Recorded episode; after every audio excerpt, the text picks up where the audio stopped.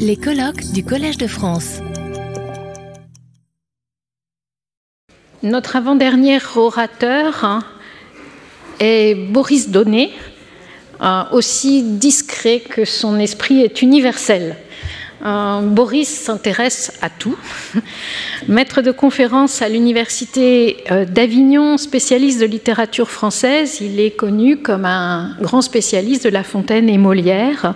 Ses derniers ouvrages parus sont une édition des œuvres galantes de La Fontaine dans la collection Folio, sous la direction de Patrick Dandré, et une monographie Molière aux éditions du Cerf, qui est le petit compagnon du Pascal de Pierre Liraud.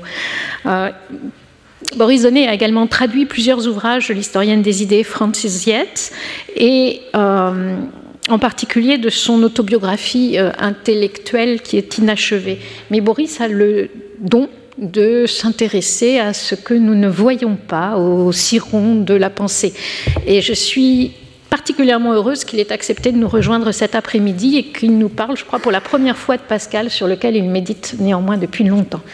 Boris Donnet euh, nous t'écoutons sur Pascal, Descartes et les romans d'une pensée. Merci, merci aux organisatrices. Je suis très heureux hein, d'être ici pour euh, parler de ces deux auteurs, en effet. On ne s'imagine Platon et Aristote qu'avec de grandes robes de pédants. C'étaient des gens honnêtes et comme les autres, riant avec leurs amis. Cette ouverture d'une pensée célèbre suggère quantité d'applications, de transpositions. Ainsi, est-ce que l'on s'imagine Pascal ou Descartes se départir de leur sérieux pour s'attacher à ces ouvrages frivoles que sont les romans? En marge de leur lecture savante ou pieuse, de leurs études et méditations profondes, ces écrivains philosophes se sont-ils abandonnés au charme de ces récits légers, comme tous les honnêtes gens de leur temps? On ne les voit guère s'intéresser, eux si passionnément engagés dans la recherche de la vérité, à des fictions qui s'affranchissaient même alors souvent de la simple vraisemblance.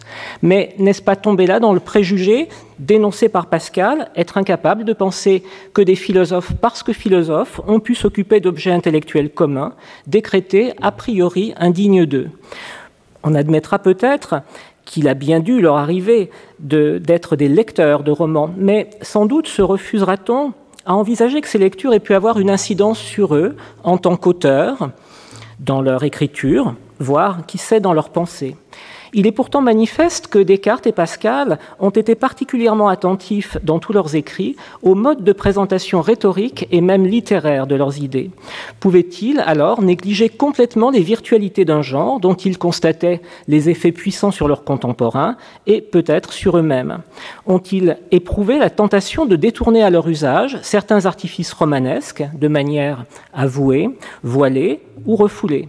Ces questions, c'est surtout à propos de Pascal qu'on va les aborder aujourd'hui ici, bien sûr, mais les poser aussi à propos de Descartes fournira un terme de comparaison utile et même, on va le voir, quasi obligé.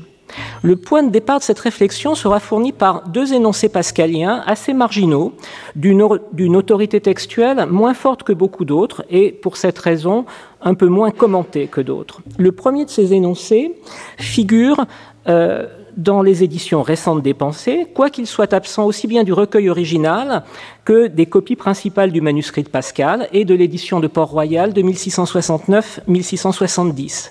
Il s'agit d'un des derniers fragments que l'on ait retrouvé, révélé par Jean Ménard en 1962 parmi une série de pensées inédites dans une plaquette annonçant le lancement de son édition dite du tricentenaire. Il était très émouvant hier que les quatre volumes de cette édition inachevée aient été présents euh, ici avec nous et en fait il existait un volume zéro qui était le lancement de la série, où Jean Ménard révélait les textes inédits sur lesquels il était tombé dans la préparation de cette édition, et il y a une série d'une quinzaine, vingtaine de pensées qui seront tristement les seules qu'il aura publiées finalement au sein de cette édition.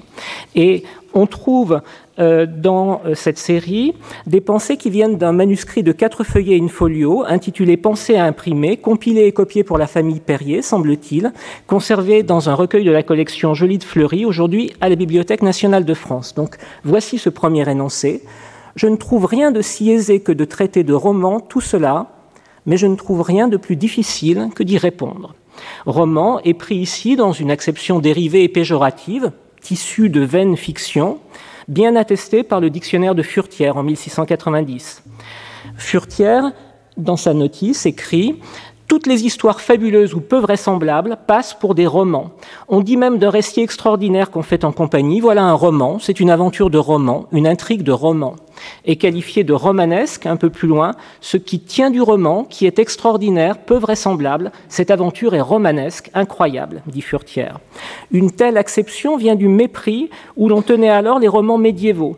Mépris qui est explicite dans la définition première que donne Furtière, roman, livre fabuleux qui contiennent des histoires d'amour et de chevalerie, inventés pour occuper et divertir des fainéants. La suite de l'article est tout de même un peu plus nuancée. Après avoir dressé une liste des principaux romans de chevalerie de la fin du Moyen Âge et de la Renaissance, Amadis de Gaulle et autres, dont il y a une agréable critique dans Don Quichotte, signale Furtière, il ajoute Nos modernes ont fait des romans polis et instructifs comme L'Astrée de Durfé, Le Cyrus et Clélie de Mademoiselle de Scudéry, Le Paul-Alexandre de Gomberville, La Cassandre et La Cléopâtre de la Calprenède, etc ce court fragment pascalien, euh, dans ce court fragment pascalien, pardon, à quoi se réfère le déictique tout cela? Tout cela qu'il serait si facile de traiter de roman, de quoi s'agit-il? Et qui porterait un jugement aussi dédaigneux, mais à la légère, suggère la seconde phrase, c'est-à-dire en se bornant à récuser ce qui serait bien plus difficile à réfuter? On peut faire l'hypothèse que tout cela se rapporte à un autre élément textuel des pensées dont il aurait été détaché dans les vicissitudes du manuscrit original, fragment qui reste à identifier. S'agirait-il, par exemple, d'un fragment portant sur les miracles, volontiers invoqué à titre de preuve par ceux qui, avant Pascal, entreprennent une apologie de la religion chrétienne, mais les esprits forts, en effet, sont enclins à dénoncer les épisodes miraculeux de la Bible, par exemple, comme autant de fictions naïves? Dans ce cas, si c'était cela qui était visé ici par tout cela, la seconde phrase ne serait pas tellement pertinente. Les incrédules se dispensent de rien répondre à de tels récits, précisément parce qu'ils sont à leurs yeux insuffisants pour prouver quoi que ce soit. Pascal lui-même, d'ailleurs, a parfois quelques réticences à admettre certains miracles et les range alors dans la catégorie des fictions. Ainsi met-il en doute que euh, l'affirmation selon laquelle le texte de l'Écriture, après avoir brûlé dans l'incendie du temple de Salomon, aurait été reconstitué mot pour mot par le prêtre Esdras sous la dictée de Dieu. Si ce conte est vrai, note-t-il dubitativement dans une pensée, allant même jusqu'à parler dans une autre de la fable d'Esdras dont il relève point par point les invraisemblances. Certes, il y a d'autres récits surnaturels qui résistent mieux à l'examen critique. Ainsi, Contester la vérité de la résurrection du Christ implique d'échafauder une fiction encore plus invraisemblable aux yeux de Pascal, imaginer un complot unanime des apôtres pour forger un pareil mensonge. Une pensée nous dit l'hypothèse des apôtres fourbes est bien absurde. Il est cependant très douteux que le mystère de la résurrection puisse être le référent de notre fragment. On voit mal Pascal le qualifier de roman, même dans une simple note de travail, même dans une accusation formulée au discours indirect pour être aussitôt contestée. Tout cela, que les incrédules risquent peut-être de traiter un peu vite de roman, est-ce que cela pourrait alors renvoyer non pas au miracle, mais aux prophéties repérées a posteriori dans l'Ancien Testament une fois qu'elles ont été accomplies par la venue du Christ? Pascal, dans ses notes de travail, on le sait, s'attache longuement à ce type d'argument, qui lui paraît plus difficile à rejeter a priori que les récits des miracles. Chaque religion, observe-t-il, je cite le fragment 229, chaque religion veut être crue par sa propre autorité et menace les incrédules. Je ne les crois donc pas là-dessus, mais je vois la chrétienne où je trouve des prophéties, et c'est ce que chacun ne peut pas faire. En réalité, dans la mesure où constater l'accomplissement des prophéties suppose le plus souvent une lecture figurative de l'écriture qui ne va pas de soi, même ce type de construction argumentative est susceptible d'être considéré comme une simple fiction par les esprits forts. L'efficacité de ce type de preuve reste donc relatif, incomplet, comme Pascal lui-même l'a noté, fragment 423 les prophéties, les les miracles mêmes et les preuves de notre religion ne sont pas de telle nature qu'on puisse dire qu'ils sont absolument convaincants, mais ils le sont aussi de telle sorte qu'on ne peut dire que ce soit être sans raison que de les croire, un balancement assez proche de ce qu'on trouve ici. Ce à quoi réfère la pensée retrouvée dans le manuscrit Joly de Fleury semble donc assez flou. Les éditions critiques récentes ne formulent pas d'hypothèse sur la signification de ce fragment dans leur appareil critique. En fait, il semble que seul Jean Ménard, en le publiant pour la première fois en 1962, en ait proposé une interprétation. Allusion probable à l'exposé des preuves historiques de la religion, lisait-on en note, et Gérard Ferrérol, dans son édition, je crois, reprend la note de Jean Ménard euh, pour commenter ce, fragment. Euh, tout cela renverrait donc à un référent implicite, présent dans l'esprit de Pascal, mais non explicité par lui particulièrement ailleurs, dans un autre lieu textuel qu'on pourrait identifier dans les pensées. Une hypothèse, peut-être, permettrait tout de même d'articuler ce fragment à l'ensemble des notes formant les pensées, me semble-t-il. Ce serait considérer que tout cela, ce serait précisément cet ensemble lui-même. Cette pensée pourrait constituer une réflexion métatextuelle de Pascal, reprenant quelque temps après l'avoir esquissé son projet d'apologie et cherchant à évaluer sa force persuasive. Ce serait conforme à sa méthode de travail telle qu'il l'a exposée, c'est le fragment 465. Je ne puis juger d'un ouvrage en le faisant, il faut que je fasse comme les peintres et que je m'en éloigne. Vu avec un peu de recul, tout cela, l'argumentation apologétique esquissée à grands traits, tient debout, apparaîtra vraisemblable à un esprit rigoureux et exigeant, il n'est cependant pas impossible que cela soit quand même balayé d'un revers de main, comme un roman, une belle fiction à laquelle son auteur lui-même se sera laissé prendre. Ce coup de force argumentatif permettant de récuser en bloc toute une construction intellectuelle sans la discuter Pascal en connaissait d'autant mieux le pouvoir redoutable qu'il n'hésitait pas à y recourir lui-même à l'occasion. Et c'est le second énoncé sur lequel ce propos s'appuiera, un énoncé d'autorité moindre que le précédent, puisqu'il s'agit d'un simple propos rapporté, un jugement en forme de mot d'esprit attribué à Pascal par un médecin protestant, Antoine Mangeot. Feu Monsieur Pascal appelait la philosophie cartésienne le roman de la nature, semblable à peu près à l'histoire de Don Quichotte. On peut objecter que ce propos a paru tardivement, plus de 30 ans après la mort de Pascal, dans une lettre de Mangeot à son confrère genevois Daniel Puerari, non datée, publiée posthume en 1696. On peut objecter aussi que la formule le roman de la nature pourrait peut-être s'inspirer d'une autre célèbre, le roman de la médecine que Molière prête à Bérald, le beau-frère sceptique d'Argan, dans le Malade imaginaire, qui a été créé 11 ans après la mort de Pascal en 1673. Mais ça peut très bien aussi être une rencontre fortuite et rien n'incite à soupçonner Mangeot d'avoir imaginé cette citation. Il est avéré qu'il a connu Pascal à la fin de sa vie par l'entremise de Madame de Sablé et Pascal lui témoigne beaucoup d'estime dans un billet adressé à celle-ci en euh, janvier 1662. La philosophie cartésienne, roman de la nature, semblable à peu près à l'histoire de Don Quichotte. Le jugement paraît évidemment aussi sévère que le lapidaire Descartes, inutile et incertain, plus connu et plus souvent commenté. Mais est-ce vraiment le cas? Si le mot roman est employé ici de manière négative, ne s'enrichit-il pas, peut-être malgré l'intention de Pascal, de connotations latentes induisant une signification plus nuancée? Mangeot lui-même, en fait, prête à la formule une certaine ambivalence. Je donne le contexte qu'on trouve rarement dans les éditions de Pascal qui euh, inventorie les propos rapportés, évidemment en extrayant cela, mais en fait, Mangeot glose ce qu'il va citer avant de le citer et euh, il écrit, pour moi, je les considère, il s'agit des sentiments de M. Descartes, comme des jeux d'esprit, et je les mets au rang de ces choses ingénieuses qui sont bien trouvées si elles ne sont pas véritables. Et il explique, dans le début de la lettre, il euh, met en scène l'opposition entre des sectateurs de Descartes et des ennemis acharnés, et semble lui-même reconnaître certains mérites à Descartes, tout en évidemment euh, contestant euh, sa, sa philosophie.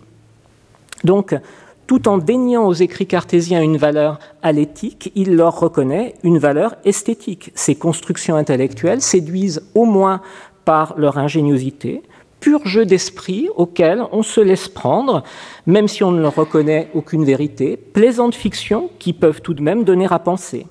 Et ça n'est d'ailleurs pas à n'importe quel roman qu'est comparée la philosophie cartésienne, mais au chef-d'œuvre de Cervantes, chef-d'œuvre déjà reconnu comme tel, et roman qui est en même temps une réflexion sur les pouvoirs de la fiction romanesque. La notice de Furtière, euh, une vingtaine d'années après, montre bien que tout de suite, Don Quichotte au XVIIe siècle a été euh, reçu de cette manière. Pascal lui-même était-il insensible à ces pouvoirs du roman? Dans la 15e des provinciales, où l'auteur répond aux attaques des jésuites, il cite une insinuation du père Nouet selon laquelle il faisait des romans avant ses lettres pour s'en défendre. Et Pascal ajoute Moi qui n'en ai jamais lu aucun. Mais c'est sans doute moins l'auteur réel Blaise Pascal qui parle ici que sa persona ficta, Louis de Montalt, puisque un témoignage digne de foi dans le recueil de choses diverses affirme en effet que M. Pascal aimait les livres plaisants, comme Scarron, son roman, en ajoutant Mais il les quitta ensuite et se donna tout à Dieu. Était-ce au point de ne même pas avoir la curiosité de lire la seconde partie du roman comique de Scarron lorsqu'elle est enfin parue en 1657, d'ignorer à tout jamais le sort d'Angélique enlevé par Léandre à la fin de la première partie publiée en 1651 euh, A-t-il pu se résoudre à ne plus rien savoir du destin des autres personnages, à ne pas connaître les nouvelles bouffonneries de Ragotin imaginées par Scarron? Qui peut le dire? Mais après tout, même après s'être donné à Dieu, à la toute fin de sa vie, Pascal est bien revenu à l'occasion à des spéculations savantes, comme le problème de la roulette, ou pratiques, comme le projet des carrosses à cinq sols. Alors pourquoi pas à la lecture de Scarron Jusque dans les pensées, on trouve la trace de lectures romanesques et d'une réflexion sur ces lectures. On a déjà cité euh, le, fragment euh, qui fait référence au grand Cyrus de Mademoiselle de Scudéry. On aime avoir l'erreur, la passion de Cléobuline parce qu'elle ne la connaît pas, sa passion. Elle déplairait si elle n'était trompée, dit Pascal dans le fragment 528. C'est une note de lecture, donc, qui évoque un personnage du grand Cyrus, princesse de Corinthe, qui est amoureuse de Myrinthe, sans avoir au commencement conscience de ce faible, et qui donne donc au lecteur le délicieux plaisir de supériorité consistant à pénétrer sa vie intérieure mieux qu'elle-même. Et Pascal l'analyse évidemment avec une conscience aiguë de la raison des effets littéraires ici, mais aussi de toute évidence en l'ayant lui-même ressenti. Donc, même pour Descartes, l'appréciation des romans est ambivalente. Pour Pascal, pardon, l'appréciation du genre romanesque est ambivalente. Quant à Descartes, comment aurait-il reçu la pique assimilant sa philosophie au roman de la nature? Peut-être avec un sourire. Il n'éprouvait pas de mépris pour ce genre littéraire, même s'il ne fait pas, s'il ne fait pas état précisément de ses lectures romanesques. Quand, dans la première partie du discours de la méthode, il évoque les extravagances des paladins de nos romans, le possessif suggère qu'il ne s'excluait pas des ouvrages, des lecteurs de ces ouvrages divertissants. À l'autre bout de l'œuvre, dans le traité des passions, on trouve un bel éloge de la capacité de telle fiction à stimuler les émotions intérieures de l'âme et à produire par là un plaisir de nature purement intellectuelle. Et lorsque nous lisons des aventures étranges dans un livre ou que nous les voyons représentés sur un théâtre, cela excite quelquefois en nous la tristesse, quelquefois la joie ou l'amour ou la haine, et généralement toutes les passions, selon la diversité des objets qui s'offrent à notre imagination. Mais avec cela, nous avons du plaisir de les sentir exciter en nous, et ce plaisir est une joie intellectuelle. La formule le roman de la nature, employée par Pascal selon Mongeau, aurait même eu de quoi ravir Descartes, à vrai dire. Au, début des années 1630, il s'était engagé dans la rédaction d'un ambitieux traité du monde, partant d'une explication de la nature de la lumière pour développer toute sa physique et de là en venir à l'astronomie. Il entendait y exposer un modèle où la Terre est en mouvement, en ayant pleine conscience des risques auxquels cela l'exposait à cette époque. La condamnation de Galilée en 1633 allait finalement l'inciter à abandonner son projet, mais il avait d'abord pensé pouvoir exposer prudemment son système en recourant à l'artifice de la fiction. Dans ce traité, on trouve à la fin du chapitre 5 et au début du chapitre 6 ceci. Mais afin que la longueur de ce discours vous soit moins ennuyeuse, j'en veux envelopper une partie dans l'invention d'une fable, au travers de laquelle j'espère que la vérité ne laissera pas de paraître suffisamment et qu'elle ne sera pas moins agréable à voir que si je l'exposais toute nue. Tout en protestant de son adhésion à la cosmologie officielle, Descartes imagine Dieu dans sa puissance infinie, recréant un autre univers selon d'autres lois impliquant le mouvement de la Terre.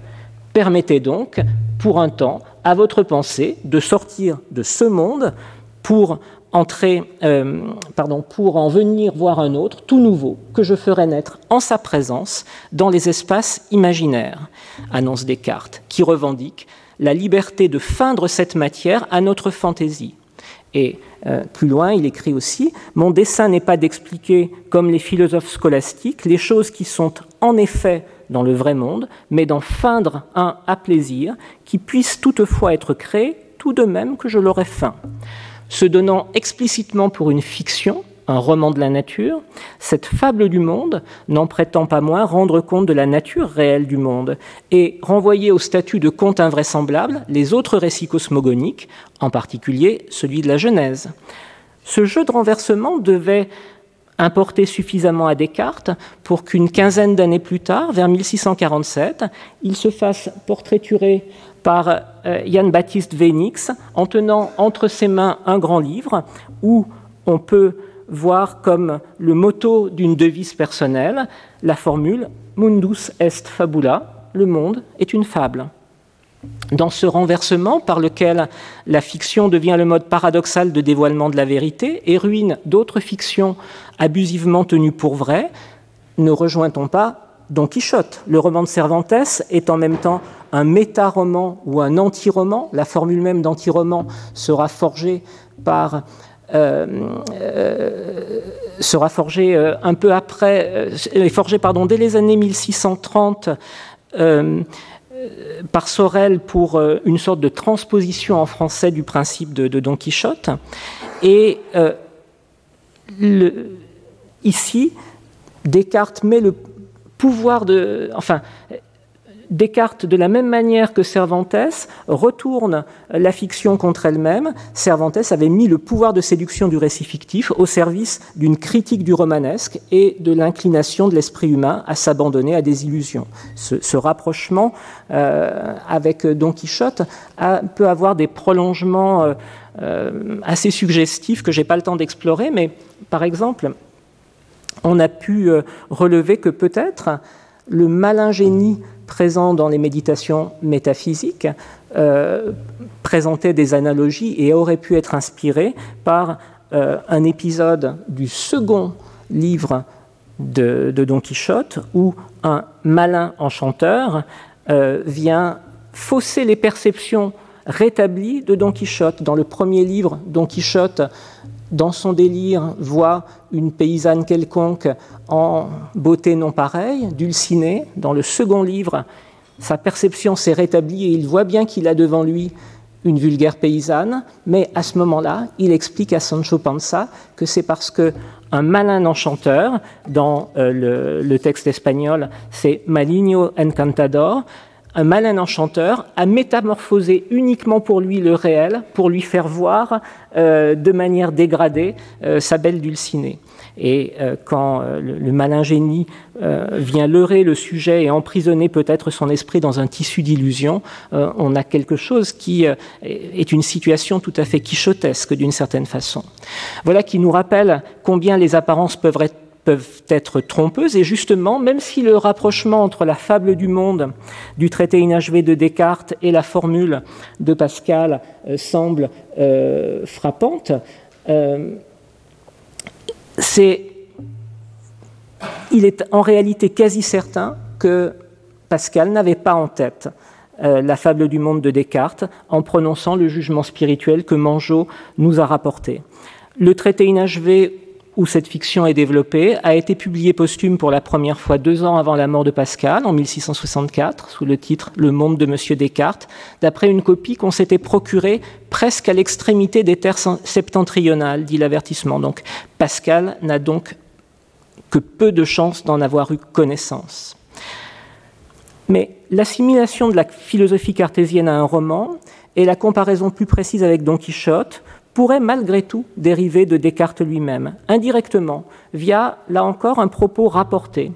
En 1652, euh, Balzac avait publié un ouvrage qui a pu retenir l'attention de Pascal quand il s'est engagé dans son projet d'apologie, le Socrate chrétien.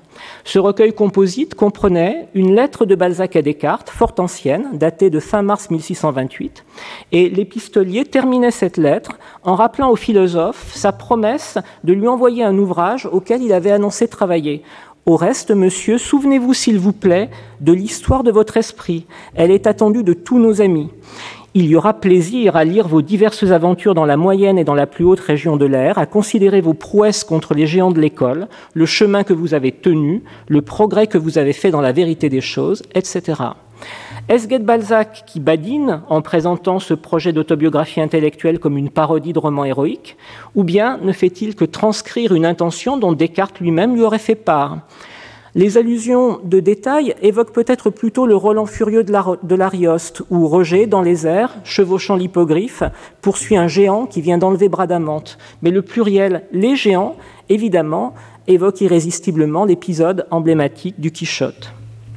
Une dizaine d'années après cette lettre, le discours de la méthode est une réalisation du projet annoncé L'histoire de votre esprit, sur un mode plus sérieux que celui que euh, laisse présager cette lettre. Mais la composante romanesque n'en a pas disparu pour autant. Dès les premières pages, Descartes annonce en effet qu'il ne propose cet écrit que comme une histoire, ou si vous l'aimez mieux, que comme une fable. Fable, le terme qu'il privilégiait pour son traité du monde et qui, sous sa plume, doit être pris dans le sens général de fiction.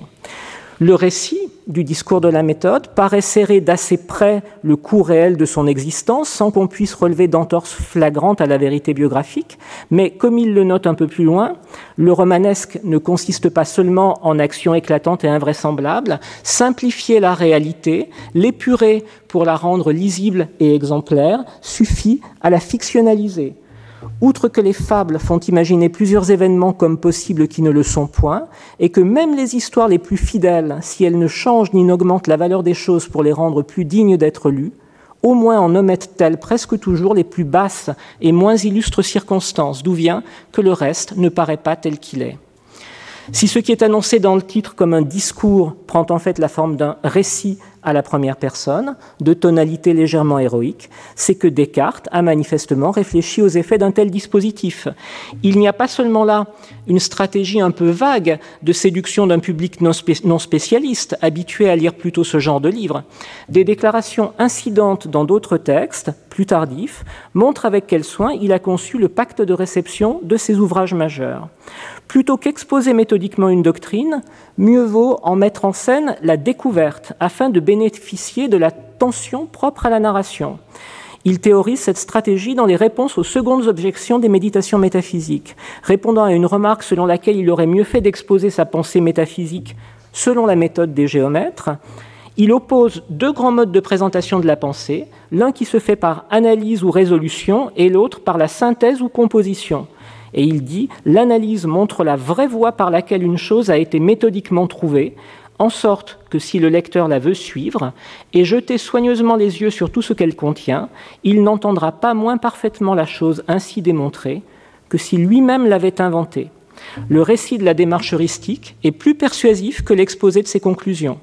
De même, de plus, pardon, même si Descartes n'en fait pas état, le recours à la première personne, que ce soit dans le discours ou dans les méditations, invite le lecteur à une identification héroïque qui renforce cet effet, l'héroïsation intellectuelle du jeu fondant son exemplarité et contribuant à l'adhésion de ce lecteur aux idées qu'il découvre et qu'il conquiert, pour ainsi dire, avec lui dans l'expérience de sa lecture. Mais un philosophe ne devrait-il pas juger superficiel ou factice, indigne au fond de sa pensée, cette adhésion obtenue par un vulgaire artifice d'écriture? À cette objection possible, Descartes aurait répondu sans doute par la négative. Quand un livre de philosophie se donne à lire comme une histoire, comme une fable, comme un roman, il prépare l'esprit du lecteur à une assimilation ultérieure plus profonde de la pensée. Il s'agit là d'une stratégie d'insinuation rhétorique que Descartes a même formulée explicitement comme protocole de lecture d'un autre de ses ouvrages majeurs. À la fin de la lettre préface de la traduction française des principes de la philosophie, il déclare qu'il aimerait ajouter un mot d'avis touchant à la façon de lire ce livre, qui est que je voudrais qu'on le parcourût d'abord tout entier, ainsi qu'un roman, sans forcer beaucoup son attention, ni s'arrêter aux difficultés qu'on y peut rencontrer, afin seulement de savoir en gros quelles sont les matières dont j'ai traité, et après cela, si on trouve qu'elles méritent d'être examinées et qu'on ait la curiosité d'en connaître les causes, on le peut lire une seconde fois pour remarquer la suite de mes raisons. La même année, dans les réponses aux secondes objections aux méditations métaphysiques. Il note de même que la conclusion de telle démonstration ambitieuse, je cite, deviendra manifeste à ceux qui y penseront sérieusement et qui voudront avec moi prendre la peine d'y méditer, mais je ne le saurais pas mettre par force en l'esprit de ceux qui ne liront mes méditations que comme un roman, pour se désennuyer et sans y avoir grande attention signe que cette lecture romanesque superficielle était malgré tout considérée par lui comme un mode de réception possible de l'œuvre, pouvant éventuellement, mais non nécessairement, conduire à une vraie lecture philosophique. Dès lors, on peut imaginer que Descartes, eût-il été directement accusé par Pascal d'avoir fait du roman plutôt que de la philosophie ou de la science, aurait paré cette pique en faisant valoir que le genre romanesque fournit à l'écriture philosophique des outils qu'elle aurait tort de dédaigner. Et ne pourrait-on pas imaginer pousser plus loin la repartie? Et si c'était Pascal qui a trop redouté que l'on récuse ses propres constructions intellectuelles en les traitant de romans, était passé à côté de ce que l'écriture romanesque pouvait apporter à son entreprise euh, d'apologie de la religion chrétienne, dont les pensées sont à la fois le chantier et la ruine. C'est cette question que je voudrais examiner maintenant dans la dernière partie de mon propos. Dans les provinciales, Pascal ne semblait pas encore réticent à recourir aux artifices des romanciers. Le combat pour la vérité s'y accommodait d'une part de fiction.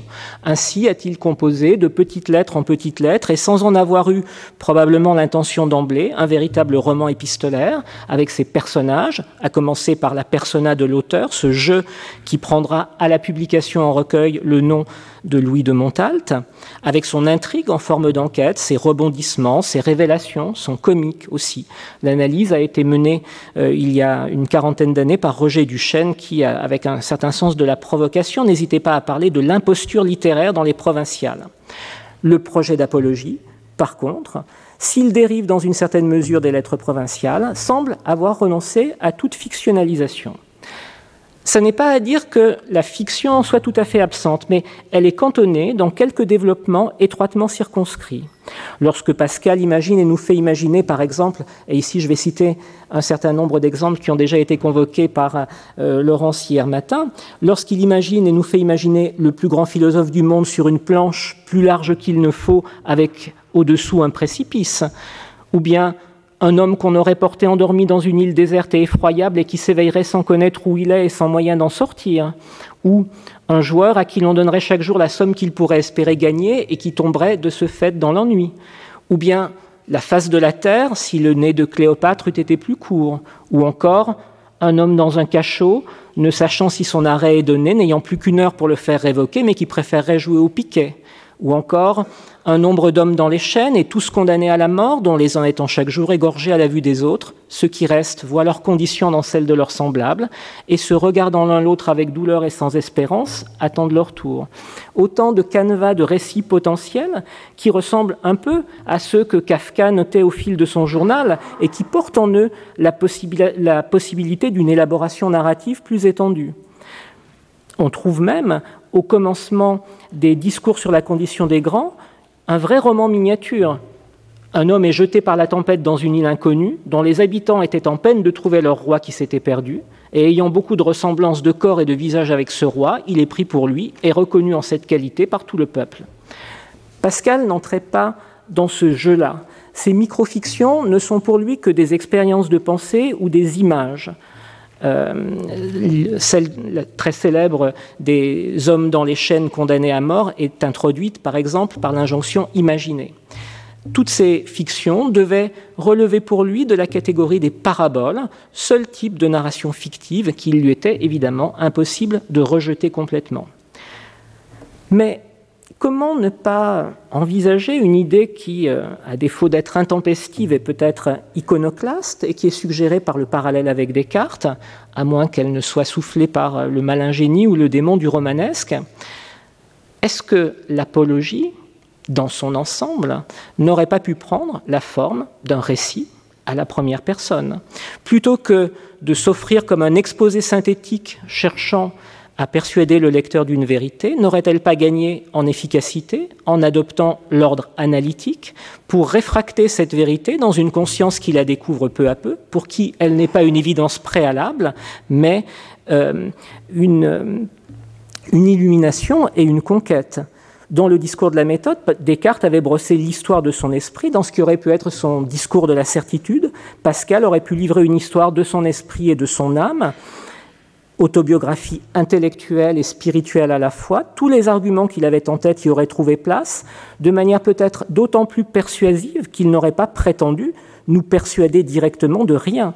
Cet itinerarium mentis serait parti de la religion de coutume de l'enfance. Il aurait montré cette foi encore superficielle, menacée dans la jeunesse savante et mondaine où les prestiges de la raison auraient pu faire glisser l'enfant prodige du côté des esprits forts, ou l'égarer dans les divertissements de la science et de la vaine honnêteté, mais le récit aurait alors témoigné du vertige existentiel qui saisit un esprit lucide lorsqu'il prend conscience de la condition de l'homme perdu entre les deux infinis. L'illumination mystique de la nuit de feu aurait alors été la révélation essentielle de la foi selon le cœur, fortifiée par la reconnaissance des miracles, celui de la Sainte Épine, et aussi par la raison, trouvant enfin son meilleur emploi, Pascal, la mobilisant pour confirmer en toute rigueur son inspiration et pour partager sa certitude. Un tel récit de conversion exemplaire pouvait s'autoriser de précédents illustres, finalement, les confessions de saint Augustin, modèle peut-être plus intimidant que stimulant pour Pascal.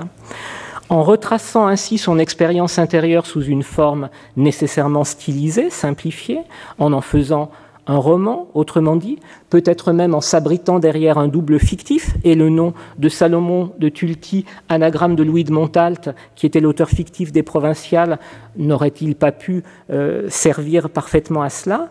Eh bien, Pascal aurait permis à tous ceux qui avaient été proches de lui du temps qu'il était absorbé dans les sciences ou dans les sociétés mondaines, de partager cette expérience par l'effet de sympathie que le lecteur ne manque pas d'éprouver pour le narrateur d'un récit qui sonne vrai. Il avait relevé chez Montaigne la puissance du charme qui opère lorsque on s'attendait de voir un auteur et on trouve un homme, citation célèbre du fragment 154, et sur le plan rhétorique, il aurait de cette façon pu vaincre les réticences a priori des esprits forts envers quelqu'un qui prétend leur imposer ses conclusions. L'apologie aurait pris la forme d'une insinuatio par un récit subtilement exemplaire plutôt que d'une prédication directe. Emporté par la dynamique de la narration, le lecteur, on le sait, suspend sa vigilance critique, il n'accepte pour vrai ni ne rejette comme faux ce qu'il lit, qui s'imprime dans son esprit. Le contrat de lecture implicite l'amène à entrer dans les sentiments et les pensées du héros pour le temps de sa lecture, et c'est déjà implanté en lui un certain nombre d'idées qui pourront germer ensuite. Cette option romanesque n'aurait-elle pas traversé Pascal à certains moments quand il couchait ses idées sur le papier Certains fragments, certes isolés, sonnent comme des bribes d'un tel récit rétrospectif à l'imparfait et à la première personne, adoptant un ton vraiment proche du discours de la méthode. Je cite là euh, un, fragment qui a été cité euh, par Laurence hier matin et qui est très frappant. J'avais passé longtemps dans l'étude des sciences abstraites et le peu de communication qu'on en peut avoir m'en avait dégoûté. Quand j'ai commencé l'étude de l'homme, j'ai vu que ces sciences abstraites ne sont pas propres à l'homme et que je m'égarais plus, de ma condition en y pénétrant que les autres en l'ignorant. J'ai pardonné aux autres d'y peu savoir. Mais j'ai cru trouver au moins bien des compagnons en l'étude de l'homme, et que c'est le vrai étude qui lui est propre j'ai été trompé, etc. On a là quelque chose qui sonne vraiment comme le premier paragraphe du récit rétrospectif euh, que Descartes brosse dans la première partie euh, du discours de la méthode. Je laisse afficher le texte de Pascal et je lis le texte de Descartes. J'ai été nourri aux lettres dès mon enfance et pour ce qu'on me persuadait que par leurs moyens on pouvait acquérir une connaissance claire et assurée de tout ce qui est utile à la vie, j'avais un extrême désir de les apprendre. Mais sitôt que j'eus achevé tout ce cours d'études au bout duquel on a coutume d'être reçu au rang des doctes, je changeais entièrement d'opinion car je me trouvais embarrassé de tant de doutes et d'erreurs, etc., etc. On a vraiment une même construction des phrases qui euh, ont euh, la même allure, de, même, de, la même façon qu'on voit Pascal parfois stimulé par tel passage ou telle phrase de Montaigne et la réécrire autrement. C'est comme si ici, il s'était essayé lui-même à écrire quelque chose dans l'esprit du commencement du discours de la méthode. Le jeu, en tout cas, est bien ici celui de la confidence autobiographique et non pas le jeu transparent du sujet philosophique ou le jeu magistral de l'apologète. Même impression dans un autre fragment euh, qui est entièrement barré sur le manuscrit. J'ai passé longtemps de ma vie en croyant qu'il y avait une justice, et en cela je ne me trompais pas, car il y en a selon que Dieu nous l'a voulu révéler mais je ne le prenais pas ainsi, et c'est en quoi je me trompais, car je croyais que notre justice était essentiellement juste, etc. Mais je me suis trouvé tant de fois en faute de jugement droit. Dans d'autres fragments, Pascal se raconte un peu moins, mais il met en scène à la première personne le mouvement de sa pensée. Ayant considéré d'où vient qu'il y a tant de faux miracles, de fausses révélations, sortilèges, etc., il m'a paru que la véritable cause est qu'il y en a de vrais. C'est le cas aussi de l'ouverture du célèbre développement sur le divertissement. Euh, quand je m'y suis mis quelquefois à considérer les diverses occupations des hommes, j'ai dit souvent, mais quand j'ai pensé de plus près et qu'après avoir trouvé la cause de tous nos malheurs, j'ai voulu en découvrir la raison, j'ai trouvé, etc. Un fragment sonne même un peu comme une esquisse cursive de ce qu'aurait pu être l'aboutissement de cet itinéraire spirituel, rédigé cette fois au présent. Dès là, cette religion m'est aimable et je la trouve déjà assez autorisée par une si divine morale, mais j'y trouve de plus. Plus je les examine, les livres de l'Ancien Testament, plus j'y trouve de vérité. Et ainsi je tends les bras à mon libérateur et par sa grâce, j'attends la mort en paix. Pascal n'a donc pas complètement ignoré l'option d'un roman de la conversion. Il en a même jeté quelques germes dans euh, ses brouillons.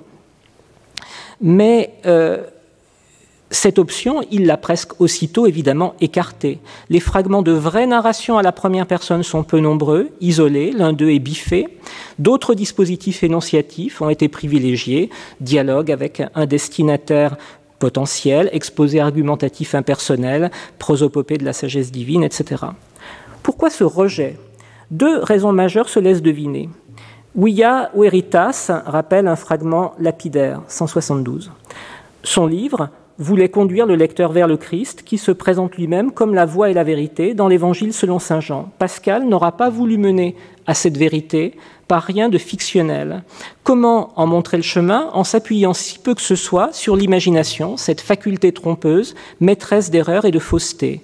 Un fragment où Pascal critique le pyrrhonisme formule très explicitement ce refus catégorique d'adultérer ainsi la vérité à propos du pyrrhonisme, chaque chose est ici vraie en partie, fausse en partie. La vérité essentielle n'est point ainsi. Elle est toute pure et toute vraie. Ce mélange la déshonore et l'anéantit. Et même en se refusant à transiger avec la vérité, peut-on d'ailleurs tout raconter en lui étant absolument fidèle? Comment, en particulier, Pascal aurait-il pu partager sans l'altérer une expérience indicible ou trop intime pour être communiquée, comme la nuit de feu? D'un autre côté, glisser sur ce moment majeur d'inspiration revenait à fausser le récit. Il ne pouvait pas le savoir, mais c'est peut-être ce qu'a fait Descartes dans le discours de la méthode en supprimant les songes visionnaires qu'il avait notés dans un petit registre en 1619 et euh, qui, nous sont connus par une copie qu'en avait fait établir Leibniz.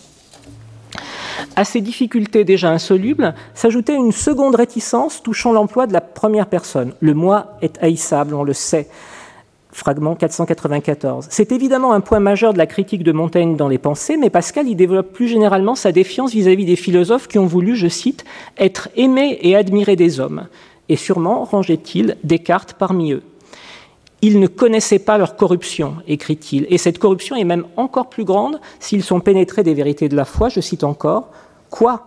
Ils ont connu Dieu et n'ont pas désiré uniquement que les hommes l'aimassent, mais que les hommes s'arrêtassent à eux. Son horreur du moi ne se lit nulle part mieux qu'au détour d'une page de la logique de Port-Royal, où Arnaud et Nicole apportent ce témoignage. Feu Monsieur Pascal, qui savait autant de vraies rhétoriques que personne n'en ait jamais su, portait cette règle de ne point parler de soi, jusqu'à prétendre qu'un honnête homme devait éviter de se nommer et même de se servir des mots de je et de moi, et il avait accoutumé de dire à ce sujet que la piété chrétienne anéantit le moi humain et que la civilité humaine le cache et le supprime. Voilà qui oblitérait tout à fait la possibilité de voir Pascal mettre en récit à la première personne son cheminement spirituel pour vivre dans l'idée des autres d'une vie imaginaire, euh, vie imaginaire à valeur exemplaire. Il aurait vu de l'orgueil dans la recherche d'une forme de sympathie admirative du lecteur. Une pensée nous dit l'admiration gâte tout dès l'enfance et cela aurait été sans bénéfice à ses yeux. L'exemple nous instruit peu, dit une autre pensée déjà citée euh, euh, ces derniers jours. Il a donc préféré s'effacer pour laisser parler ses preuves, et elle seule. Mais, et on conclura ainsi, la providence littéraire, facétieuse, en a voulu autrement. L'état d'inachèvement où les papiers de Pascal ont été trouvés a nécessité que les démonstrations elliptiques en soient éclairées. Euh, par l'histoire de leur composition et par la destinée singulière de leur auteur.